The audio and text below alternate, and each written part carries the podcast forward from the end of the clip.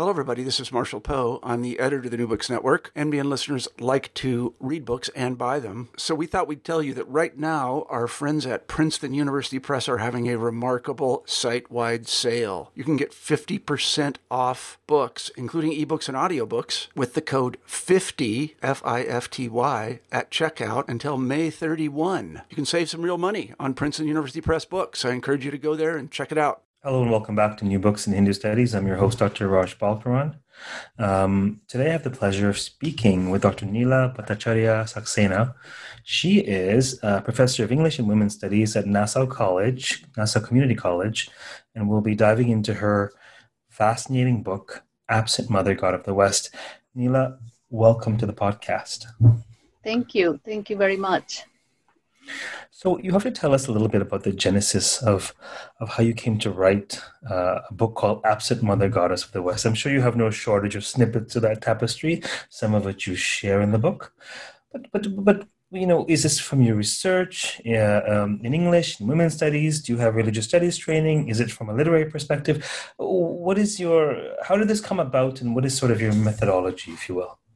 Well, it's a totally. I'm an totally accidental scholar of religion. Um, Aren't we all?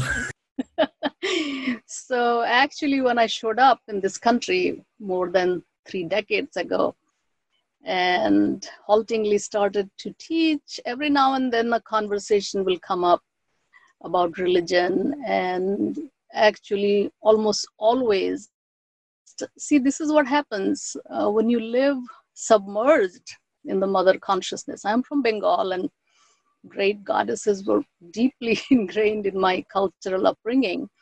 Uh, not just that, I had a very deep connection with Kali, which was totally personal.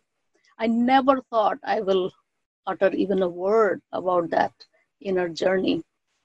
So, what happened here is that not, not only that the goddess was dismissed, but it was assumed that all Indian women are oppressed uh, by its own patriarchy. And I know about Indian patriarchy, but this wholesale generalization that goddesses do not mean anything um, because there is this thing called patriarchy. So I began to explore that. I started to speak a little bit um, and began to wonder about the God of this land. I knew, but it's a completely different thing when you experientially are led to that. So, what happened um, that this whole challenge to my identity, and the other thing that people were not seeing me as a professor of English. Constantly, there was challenge from students. Uh, this third world woman, what is she doing teaching? Oh, random stuff. Even from scholars, even from colleagues every now and then. Uh, so, what happened was that I began to articulate my Kali consciousness more and more. Um, and that led to my first book called In the Beginning is Desire Tracing Kali's Footprints in Indian Literature. And that's what suddenly landed me into the world of religion. Believe me, I did not know there was such a thing as American Academy of Religion. I didn't know. so I have no training uh, in religious studies. Uh, my PhD was on Euro American tragedy a long time ago from my university in Allahabad. Uh, I studied the Greeks. I studied, I thought I was studying Euro America and my understanding of literature.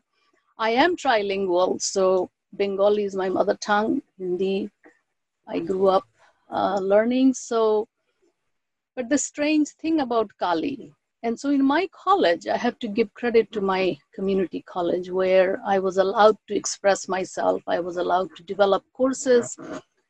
Um, and then I thought, what happened to the mother god?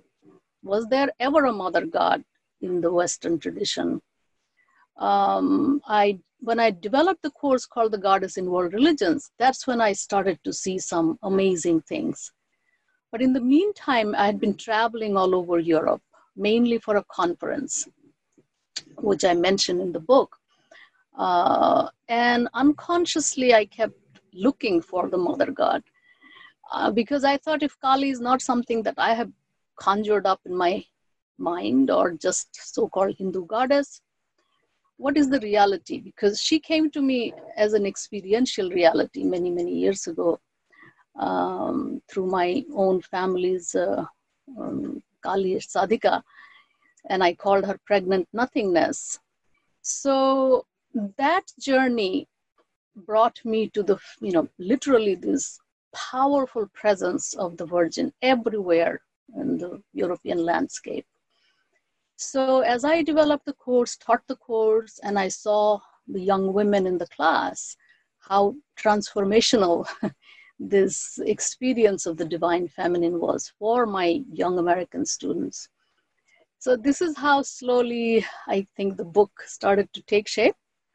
Um, and uh, more than 10 years of journeying into texts. I mean, I'm still a scholar and a teacher, so I have a lot of materials, citations, and all that. But I would say that the book actually is profoundly a personal journey.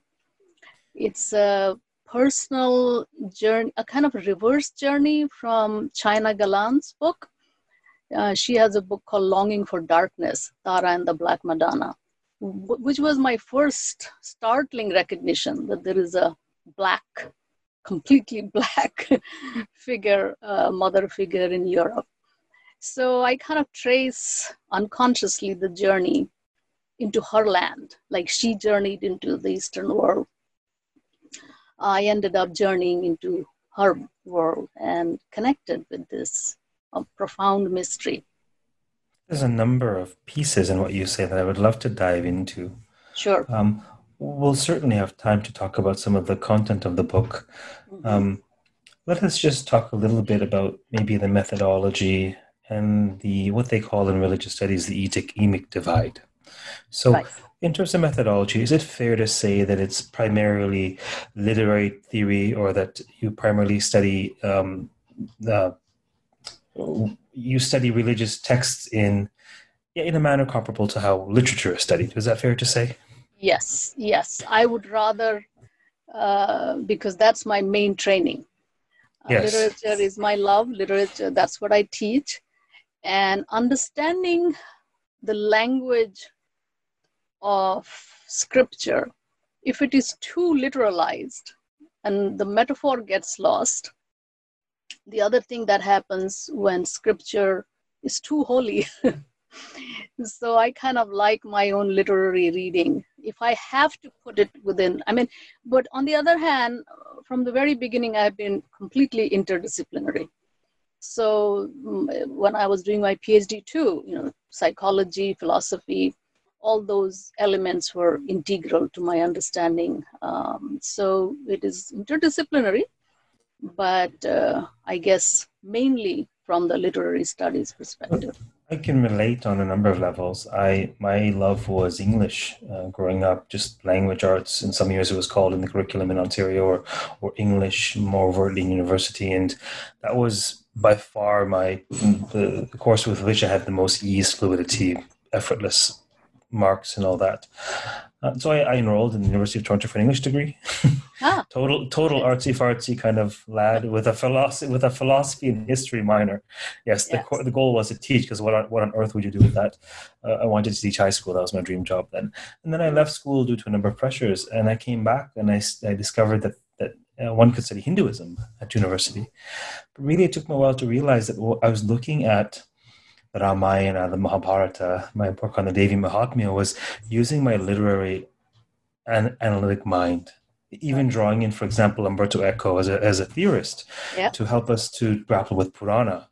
Right. And on the one hand, you know, uh, I teach at the OCHS, and the word mythology might be a dirty word for some of the students there.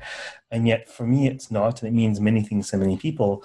Right. But what I like to say is, irrespective of the historical veracity, mm-hmm. there is profundity in the in the in the, in the narrative structure in in the themes encoded within right. that, that can be can can be uh you know that can be accessed right now the other piece that i want to land on in that this interview is um it, it's not unique but it may be a little less typical than most interviewers, interviewees, in that you are starting off from an inner experience of Kali, from a personal journey. And so, would you say this book is for individuals also on an inner journey, or for individuals who would like to learn about literature, history, philosophy, culture?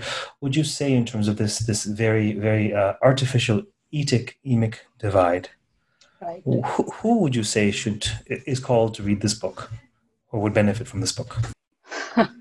I would like to think both uh, because it is a combination of both. I am aware of the you know struggle. Uh, I think we have come far away in our collective history. Uh, the colonial history has created tremendous uh, you know conflict. It has created tremendous confusion, misreading, uh, but that has changed. I also find that in the um, way, say the goddesses are seen. As soon as scholars began to practice or maybe they were already practicing they were not talking about it because that wasn't kosher. So uh, once that you know people started to come out of the so-called closet and not just that i think women uh, played a big role. Uh, women first they started to challenge the so-called objective scholarship. Uh, they began to see that these are this is not a universal perspective. You're not studying anything from some sort of an objective you know god's eye point of view. Uh, it is either a you know scholarly western imperial perspective sometimes it is highly androcentric.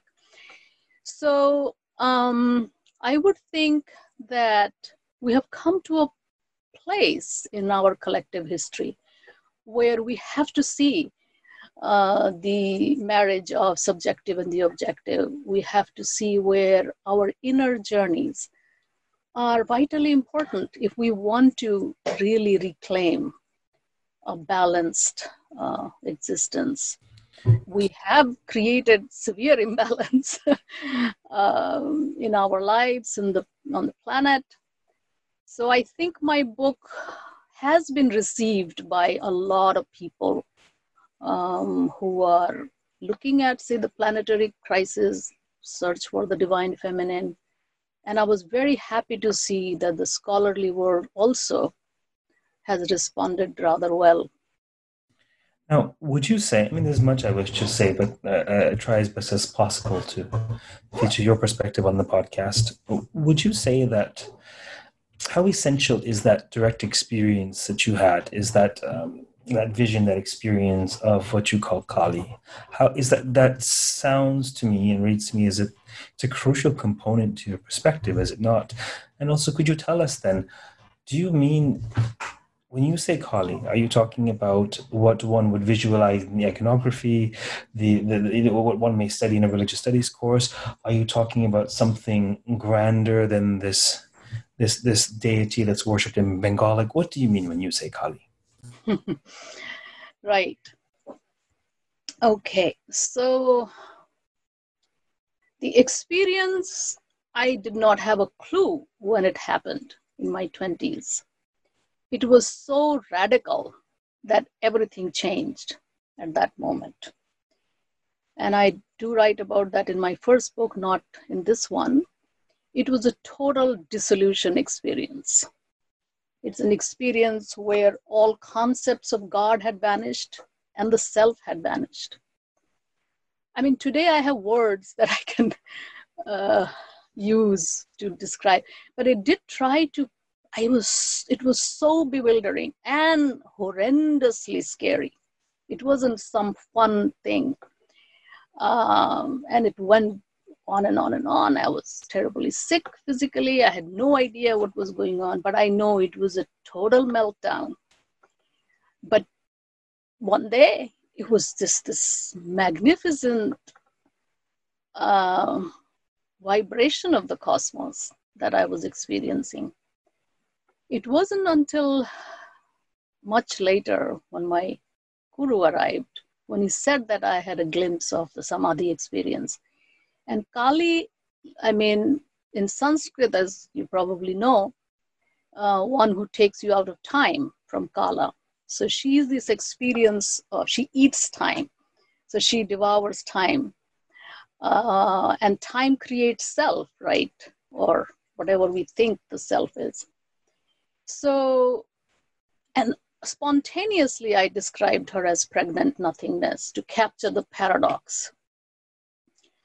And then I was led to the books on Tantra, and I would call myself a practitioner of Tantric traditions, both Shakta and Vajrayana, um, but without any identity.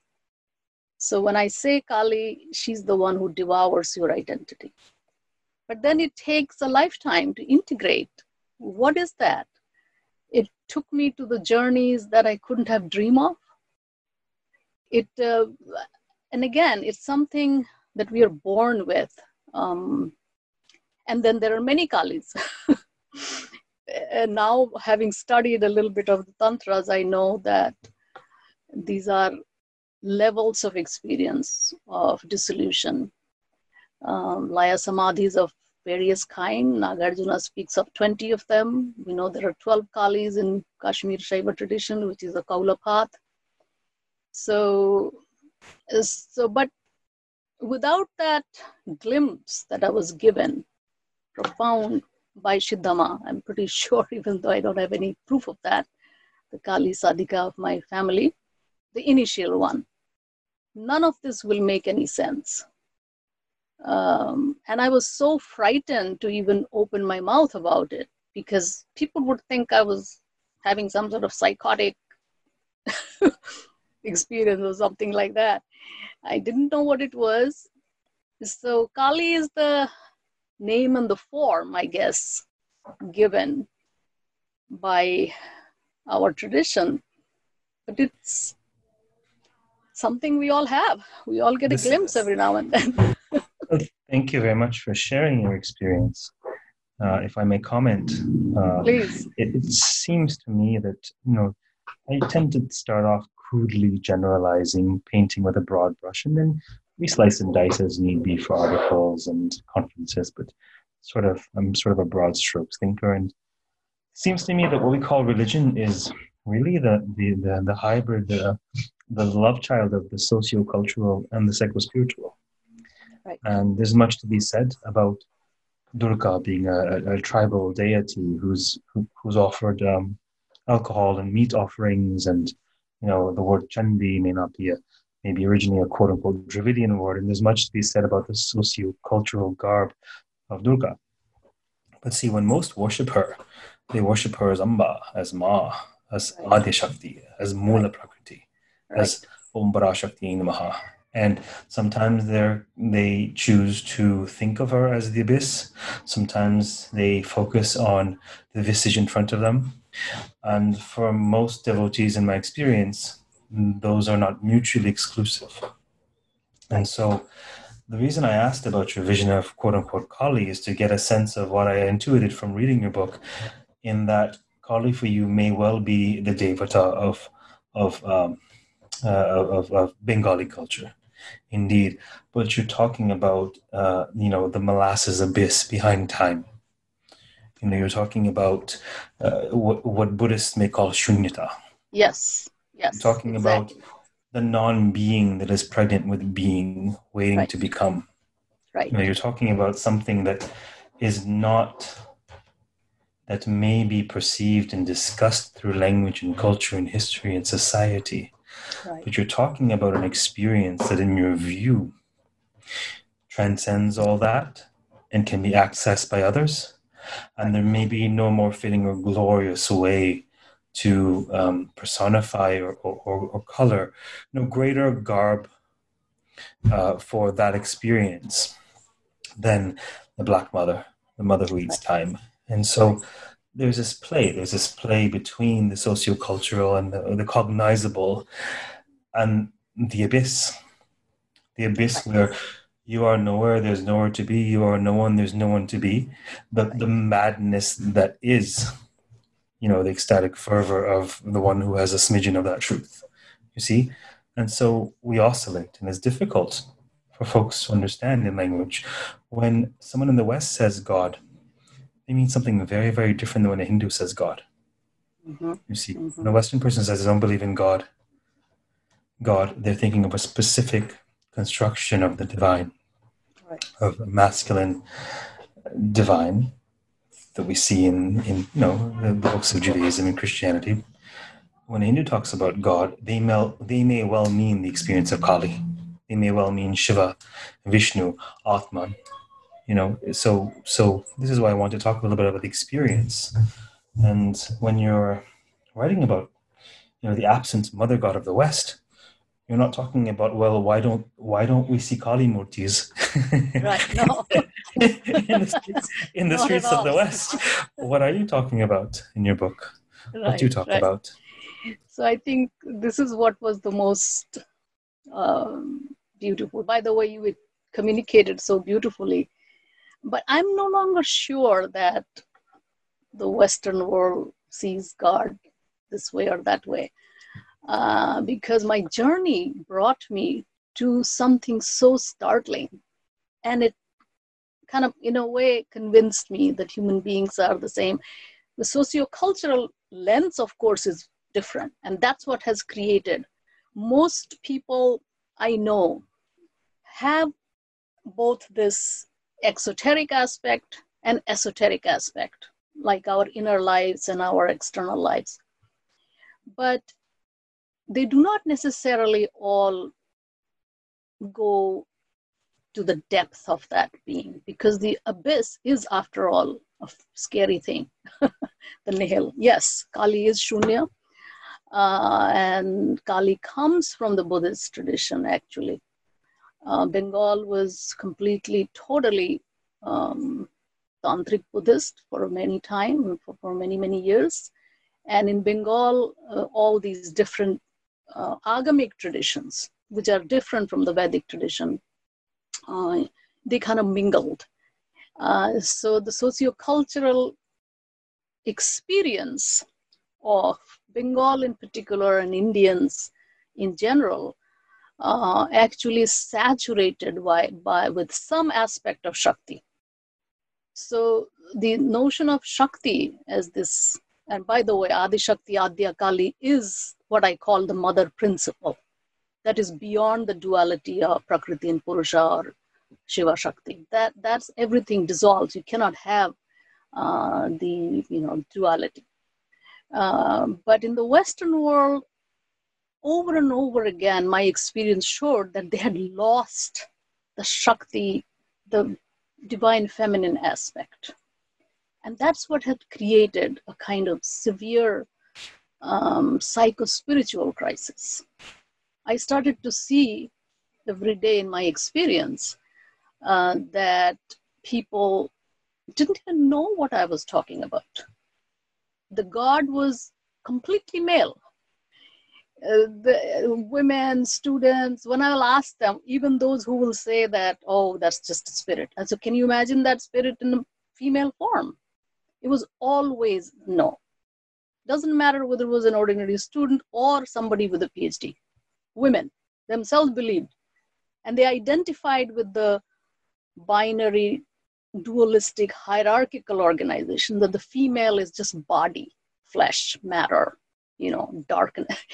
I always teach this in my classes this hierarchical dualism which is utterly different. This is metaphysical dualism versus, say, the yin yang polarity, the Shiva Shakti's dance. So the sociocultural aspect plays a huge role in everyday life of people. Uh, but when it comes to the exploration of the depth dimensions, uh, which I see everywhere now in the Western world, but things have also changed in the last 20, 30 years. Tremendous interest in goddess spirituality, tremendous interest in divine feminine.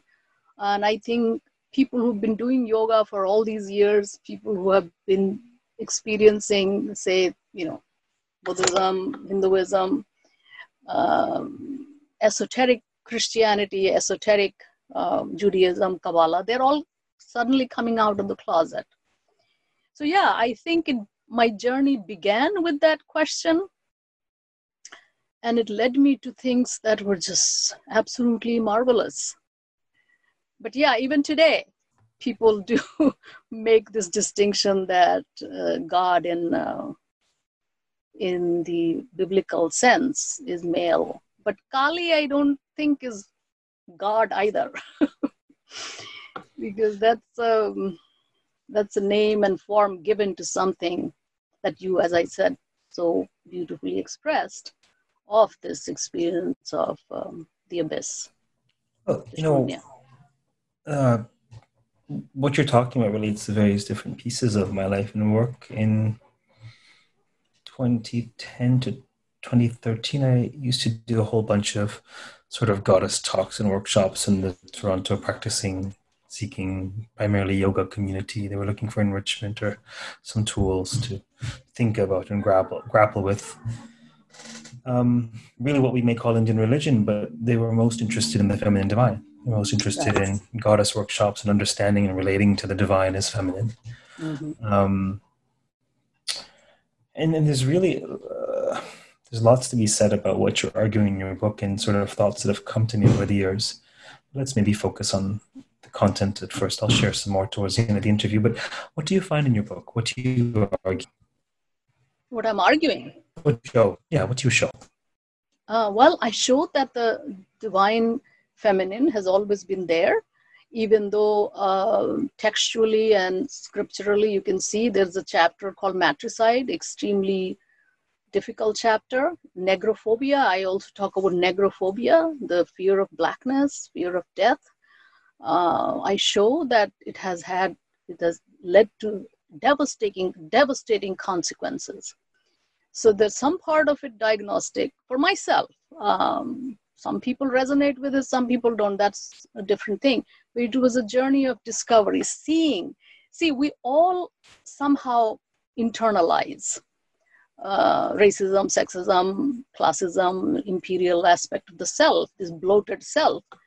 So I think in the course of the journey and the writing of the book, I see the roots of these things because we've been trying to solve things on you know surface level. I often I talk in my classes that the cultures need collective psychotherapy.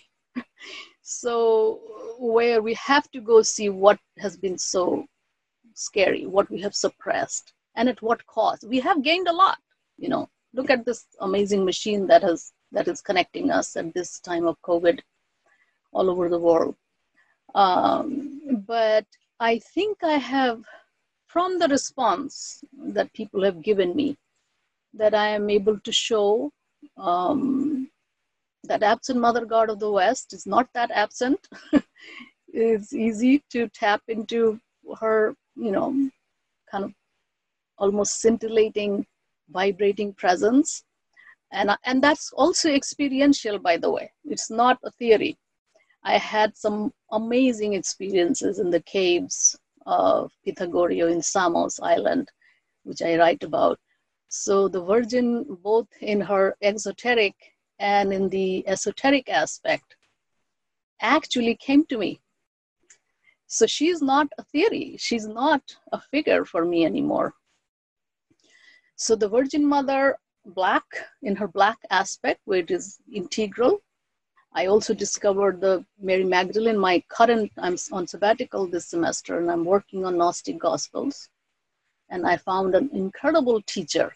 Uh, she is in the California area. Recently, I discovered her, another magical thing that I write about in my blog. So, people who are looking to see a kind of marriage of East and West, people who are seeing that the divine feminine is not a concept, she's not just a murti, she's not just, uh, she doesn't belong to any religion. And the most extraordinary aspect that she totally destroys our narrow identities all the dueling dualities, I call them dueling dualities, whether religious strife between men and women, races, they come from very rigid identities. And this experience of the mother, I think even a glimpse can really loosen that hardened identity. Uh, think about in the name of all these things we have in the name of religion we have killed so many people. We continue to have that kind of strife. But at the source of every tradition is the stream i call it the uh, stream of mother consciousness. Nurturing but fierce. She's not some goody two shoe you know soft deity either uh, where life and death dance together um, so I hope that those who pick up the book um, will have some fun with it. I'm sure they will, and I, I, of course, fully respect what you were saying in terms of the book being spawned by a religious experience that is accessible to others. What I would add to that, rather than detract from that, is that whether or not folks are um, able to have such an experience or even subscribe to the possibility of such an experience. Let's bracket that out without denying right. it, obviously. Right. It seems to me that there is great um, psychological and sociocultural value in turning around in one's mind the absence of this archetypal human figure. If right. we believe that we are biology and culture, fine. It takes two to tango we all have a father and mother if we're lucky. Right. Certainly, we're imprinted by these two uh, uh, gendered roles uh, throughout our lives. And certainly, we can ask the question from an anthropological perspective what impact does it have on society if one does not envision uh, the powers that be to be of both genders right. or to be of different stripes? Um, so there's much to be said. I had um, a massive epiphany, hmm. massive, a, a mind shattering epiphany in 2010. And a few months later, I started teaching at the School of Continuing Studies. I just finished my master's at that time. Mm-hmm. And I've taught at the school every year since, and I've just recently left so I could focus on um, OCHS and some undergrads at Calgary. I had this massive, massive epiphany. I was looking at sci-fi fantasy, and I was ah. reading sci-fi fantasy. I was doing my my my sort of intuitive literary read of sci-fi fantasy and seeing that oh this is ancient religion this is ancient yes. Near Eastern religion yes. oh th- these are all religious tropes religious ideas you know Arwen is a nature goddess she's commanding the waters to be parted so that she's healing Frodo. I mean, this is it's, it, the thing is I I didn't discover I didn't discover Star Wars and Lord of the Rings firsthand until I was literally thirty years old. Right. So I discovered them with my training in people and religion and, and these archetypes, and then it was clear to me that so I proposed this course to talk about ancient religion and modern sci-fi fantasy. And while I'm preparing for the course, I, I discovered Joseph Campbell. And I discovered Joseph Campbell's influence on George Lucas. I'm like, oh, I'm not nuts. There's a connection here. Absolutely. But the, but the huge mind numbing revelation into my psyche was there's no mother in our creation myth. There's no mother in the West. We are the motherless children of Abraham. This has to have a deep impact on a cultural level. And then I started reading the Hebrew Bible. In, in translations, I don't read Hebrew or, or Greek or, or Latin. Mm-hmm. Uh, and it's, I had this epiphany. This is never having taken women's studies, never having studied this at university. It occurred to me that, oh my goodness, this is the only creation myth on the planet where everything comes from a man. and um, womankind is blamed for sin. Adam's punishment is to deal with the earth. God brings bread from the sky. It's like the father breastfeeding you, right?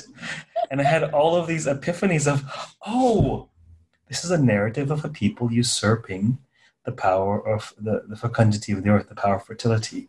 This is this is a people who are sort of eclipsing the power of the feminine, or at very least putting it in the hands of the masculine sky god and it just it, huge epiphany, massive epiphany. And so that was the basis for for probably my most popular course in continuing studies at the University of Toronto. Mm-hmm. And thankfully, I was able to find a whole no shortage of literature yes. to back up my airy fairy ideas. But um, but there obviously is an absent uh, mother principle in the West, and at the same time, the traditions that are mm, non-orthodox or not really accepted. Uh, sort of all of the Abrahamic traditions have sort of a, a, a shadow tradition right. that fills in that gap, whether it's the Kabbalah or the Shekinah, whether it's Gnosticism, yeah, right. whether it's Sufism, you know, and it's right. it's just a fascinating, fascinating thing that this this um, deeply atypical creation narrative is actually the creation myth of the global village unconsciously. Right. And right. so there's, there's a lot to be said about that. Um, now, whether or not this is historical or we can, we can, you know, this line of thinking to me is not a historical project. One can find, I think, in every epoch of history, there may have been people who've been worshiping, um, for example, Mother Mary, the way in which a Hindu may approach Lakshmi or the goddess. Mm-hmm. You know, I had an experience. I was maybe eight, nine years old, and I was on some vehicle in Toronto. And I was astounded because even at that age, I knew to be self conscious about my Hindu heritage and I knew that Christians were different. At that age, I actually wished I was Christian, believe it or not. Because, you know, it's sort of, it gives you a chance to fit in. Yeah. Right. Uh, or at least less friction. Now, of course, I wouldn't change a thing, but for, for an eight year old immigrant, it's, it's a huge, it's a different world. Yep. And I was astounded, passed by this, this, this, this, um, Catholic church, and there was this statue of Mother Mary in the yard, and I was astounded. Primarily Italian uh, congregation, they would come and offer flowers to the to the Virgin Mary on the way in and say prayers to her. And to my mind, I'm like, that's that's so Hindu. And and now, decades later, I could sort of understand. Well, if someone wants to relate to the divine and feminine form, what option does one have? Right. Right. Um, what what do you most hope people take away from this book? Well, um, I don't know. I really don't know what. I guess people have to trust themselves. They have to, and I, what happens in my classroom actually, that is what has given me the most hope. And it's just, the book is simply, as I said, it's the experiences that my students had in the classroom that made me even give, gave me the courage besides you know some of my friends who said that i have to write it. Um, so in the deep quiet of our being there is this source which is so marvelous I often talk about all of us turning into hungry, hungry ghosts, pretas. I mean, hungry ghosts, Tibetan Buddhist term, but comes from Vajrayana, pretas. We're not satisfied with anything. We're living in the middle of plenty and constantly craving for more. Even so, this mother, this mother nature. I mean, funny that even Western world, which God up there and Mother Nature is not God, but they still call her Mother Nature, right? Uh, and now in our delusion, we thought we are separate from her. Uh, and both theism, extreme theism, monotheistic theism versus extreme atheism, scientific materialism, which are two sides of the same coin, actually desacralize materiality. So the key thing that my student got that I wrote in the beginning in the introduction, I said that when we take the word mater out of the word materiality, we fall into materialism. And I was so shocked that my 18 year old student could understand it. What does that mean? That means we have separated the spirit from matter and we see this is just matter. This is dead matter for science to extract. Or and it's always feminized from cartesianism to religious and including a lot of indian prakriti purusha problem. If you don't get it if you don't get sankhya and you fall too much into vedantic mayavadi stuff you there is a lot of mess there. I mean well i'm absolutely aware of uh, terrible terrible oppression of women in india. I mean uh, there is something to be said that just having a goddess is not necessarily you know uh, a solution to everything, except, of course, in the deep psychospiritual realm. That's a different thing. But what has happened, what we have become, these hungry ghosts consuming and consuming, consuming to the brink of this incredible uh, devastation, self destructive. I think this is what I want people to know that there's nothing to be afraid of. Everything has already been given by the mother. I mean, Mother Nature is one aspect of the mother. She's a cosmic mother. She is the one who nurtures. She's the one from where we have come. Um, and there's no fear. I'm, I mean, it's easy to say, but if my young American students' experiences at any testament, it is not that hard. And all the practices that have been taught, even yoga, these are body practices. They're not just mind, they're not simply about the mind. They bring you to the depth of your own body, where the sacred nature of the body is very, very clear. If you don't take your entire materiality as something numinous we'll keep destroying everything, including ourselves. So, what the mother god does actually, for me, any god can do that in a real sense, is this total sense of the sacred without binary opposition between sacred and the profane. It's not like sacred is in this temple and profane is out. No, it's, it's this integral sense, integral sense of something which is non dual but does not destroy duality. That's why the term that is used actually in Vajrayana as well as you know Shaiva Shakta tradition is Advaya, where we can dance together, where everything has been sacred. This conflict, this perpetual conflict, and I resonated with you discovering about these you know science fiction stuff. I teach science fiction uh, course but i had discovered how all these mythologies are showing up because my sons were playing this video. I said my goodness they're just resurrecting all the world's stories right? Because the western materialistic atheism which by the way pervades the whole world now there is no boundary. You cannot say this is west this is east. Is as much present in bangalore you know, or, or Johannesburg or anywhere, you know. Um, but this world is also demythologized, right?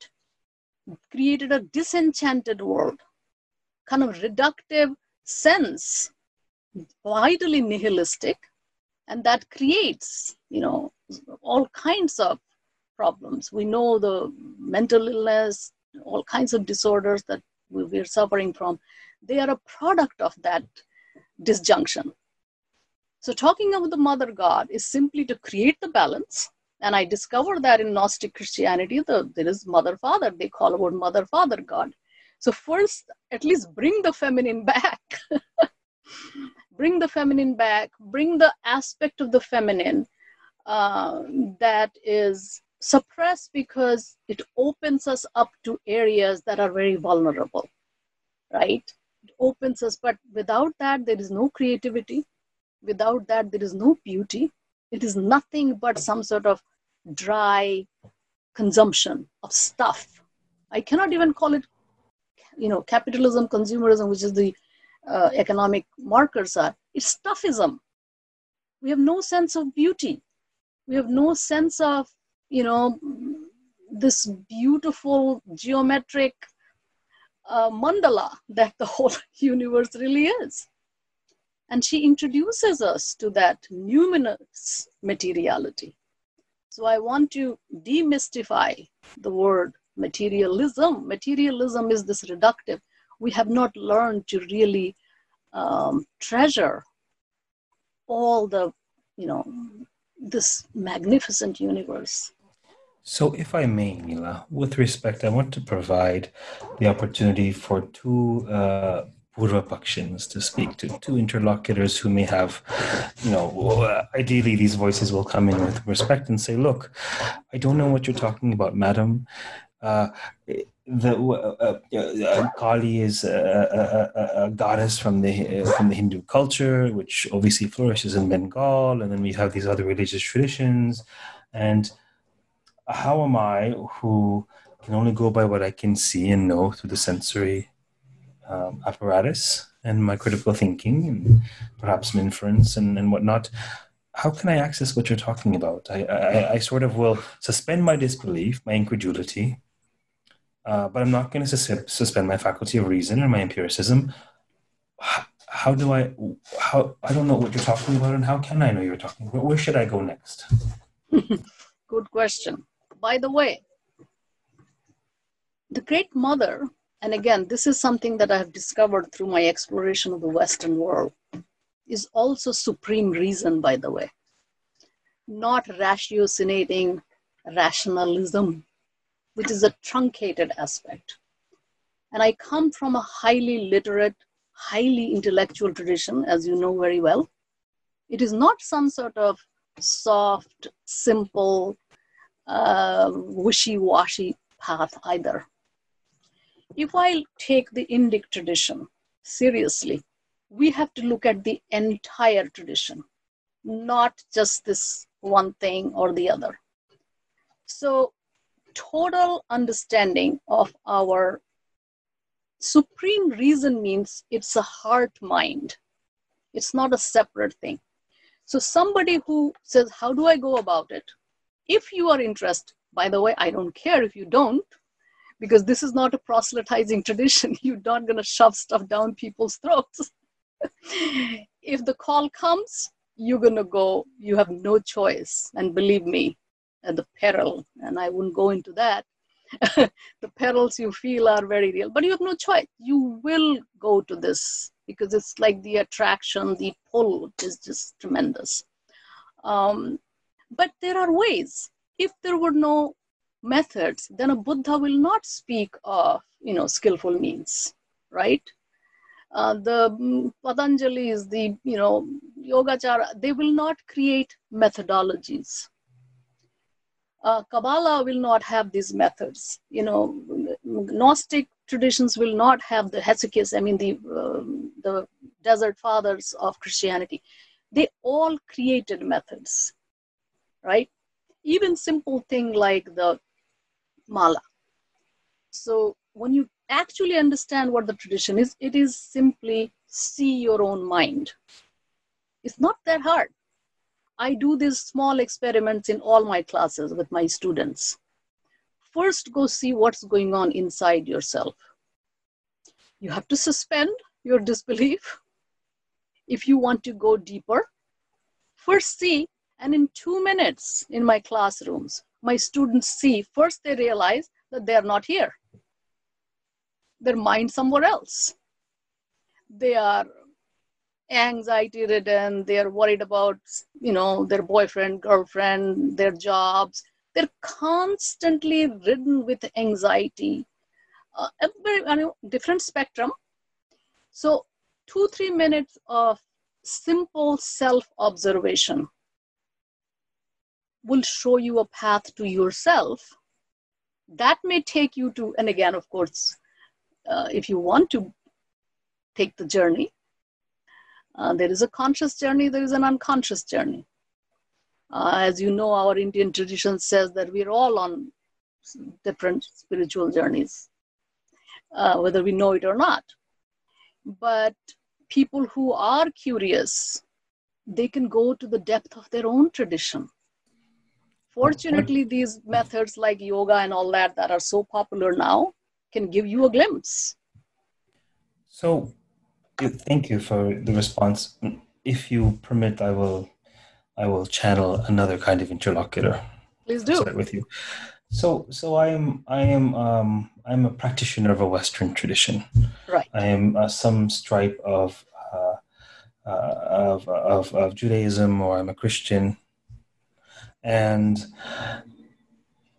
this whole mother god, uh, this absent mother god. You know, do I need to?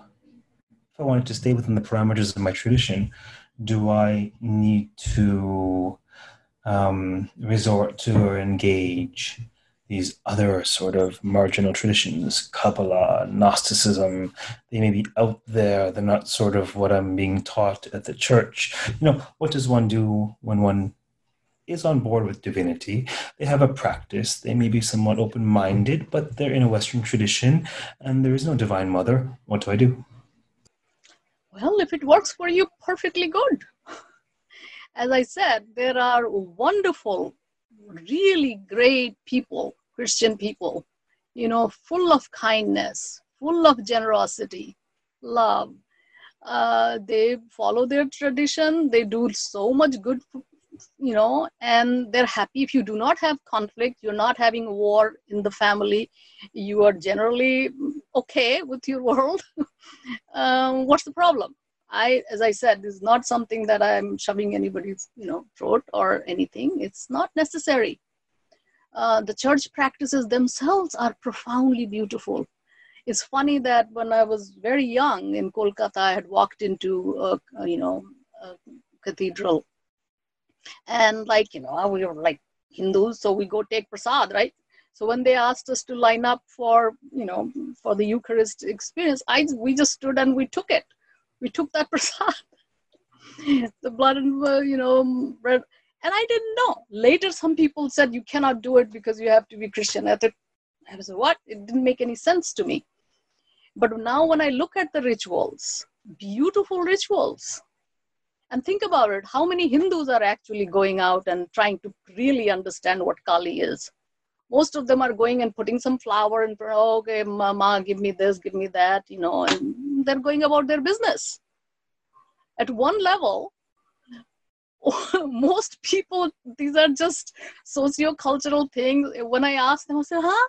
People don't even notice what the murti i mean when i was a kid i was very curious. I wanted to know what this murti means right so so in that sense I would say, well, if it is working, perfectly fine. If you are curious, well, there is a wide, beautiful world out there. Um, and that's about it. Hmm. Now, of course, uh, my, my listeners know because of they've had exposure, but I hope that you understand these are just interlocutors that are respectfully uh, advanced for the sake of uh, discussion. I have no vested interest in. Yes. yes. I have I have enough of the youth to corrupt on my own without the podcast, so I don't need to convince anybody of anything, not even them. Um, right. No, it's been it's been lovely. Um, uh, very interesting chatting with you more and more there's a wider range of literature on the podcast because it's it's grown beyond what I expected a podcast in quote unquote Hindu studies could possibly grow into. And so we're including various emic voices, various comparative projects, various developments in the field of loosely Hinduism or Hindu studies. So it's been quite interesting speaking with you. And I did receive a note from one of our audience members mm-hmm. uh, who had requested that we take a look at your book. So I'm glad we got a chance to. If those of you out there are listening, by all means, you could send me a note. You can go to rajbalkaran.com. There's a contact page and form. And send me a note if you have a request or a comment. And we'll see what we can do to ameliorate your podcast listening, especially at hopefully the tail end of COVID 19 here. Um, uh, Neela, was there anything else about the book or your work or your platforms or that you that we couldn't touch upon before we close today? Right. So I think since Kali is about dissolution of identities, at this point in my life, I do not have an identity. I had written in the beginning that as soon as Kali mantra takes hold of your being, your gender, your caste, your religion, everything falls off. Uh, and that in itself is a profoundly freeing experience. Um, if, I'm asked to, you know, put myself in some box called Hindu, I cannot do that anymore. Uh, I cannot say I'm a Buddhist either, even though practices are Vajrayana. right now, I am a student of a Gnostic Christian teacher. My guru right now is Rosamonde Ikshvaku Miller. Uh, an amazing someday, hopefully, I'll write about her. So I can only speak for myself. This is a personal journey where I discovered a lot of fellow travelers, different from coming from different things. And of course, there are people who also challenge, like my class. When I teach the class, there are people who are frightened. I know some students can, oh my God, there's some devil, right? The goddess is a devil and whatever, whatever. Um, but I don't have anything to say except that uh, this journey has brought me to places, human places. I don't know about something that is beyond my own experiences. The experience of shunya itself is a, you know, something so strange that we cannot quite articulate. Uh, Mother Principle has given me joy, more balance, less conflict. but this and just plain, you know, ananda. So what more does one need but Ananda? nothing to add, nothing to take away. right, but without, but yeah, again, but with again, I also discovered this Ananda it, because it's life, right? It's not sitting in some cave. So on a daily basis, you also have to deal with the pain. The COVID is telling us, right? So where regeneration and degeneration, they're part of thing. Life and death are part of this thing. Suffering, the first noble truth of the Buddha, is very real, uh, not just in its grasping aspect, but everyday pain and suffering. But um, I think this connection with something uh, deeper within us, you know, it gives us that ability to live life joyfully. Wonderful. Well, thank you for uh, your time today and appearing on this podcast. Uh, it was a pleasure speaking with you.